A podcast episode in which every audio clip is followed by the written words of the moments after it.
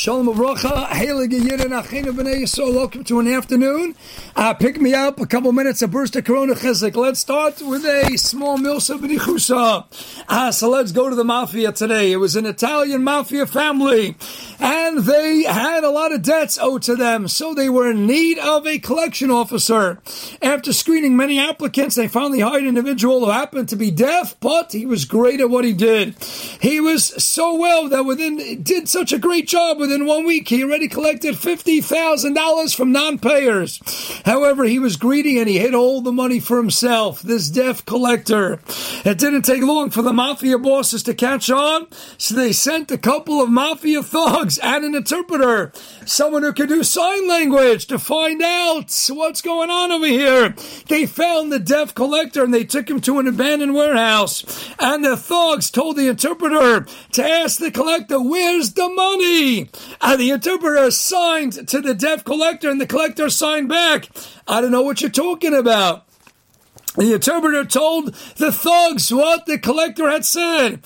One of the thugs then pulled out a 38 revolver, stuck it right into the collector's ear, and told the interpreter, ask him again. Uh, where's the money? The interpreter signed again. Ah, now with a gun in his ear. The collector quickly signed back. It's in a tree stump in Central Park, 50 yards east of the main fountain. The interpreter told the thugs, he said that he still doesn't know what you're talking about and you don't have the guts to pull the trigger. Oi, Klal Yisrael!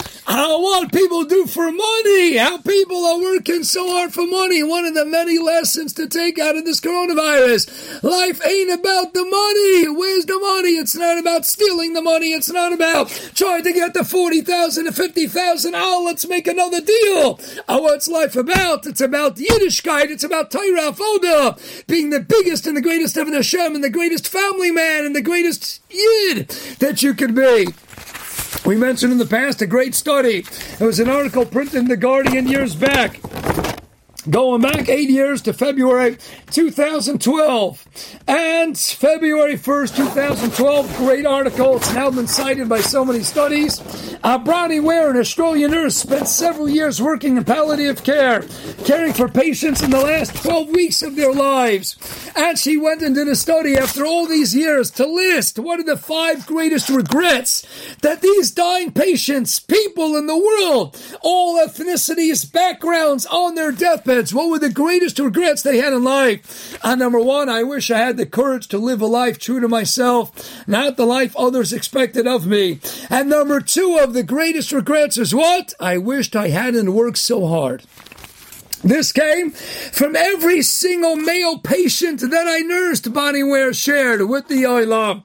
Every single male patient, one of the greatest regrets they had in life was they missed their children's youth and their partner's companionship. Women also spoke of this regret, but as most were from an older generation, many of the female patients are not yet uh, really been the breadwinners. All the men I nursed deeply regretted spending so much of their lives on the treadmill of a work existence. How many people said, I spent too much time in the office. You ever have a person ever on a deathbed who said, shucks, I wished I'd worked a little harder in life. I wished I'd spent more time in the office. No, I wish I spent more time in the beis medrash. I'm learning Torah. I wish I spent more time in the beis medrash and the beis knesses. I wish I spent more time with my family. Klal Yisrael, this is a time to reprioritize what's important. You have uh, Naftali Bennett uh, recent, the defense minister, he went and spoke in front of the yeshiva earlier this year, and he said one of his biggest regrets in life is that he didn't spend time in yeshiva. He was only in yeshiva for a few months. One of his biggest regrets in life is why didn't I spend more time in yeshiva? The golden years of learning Torah.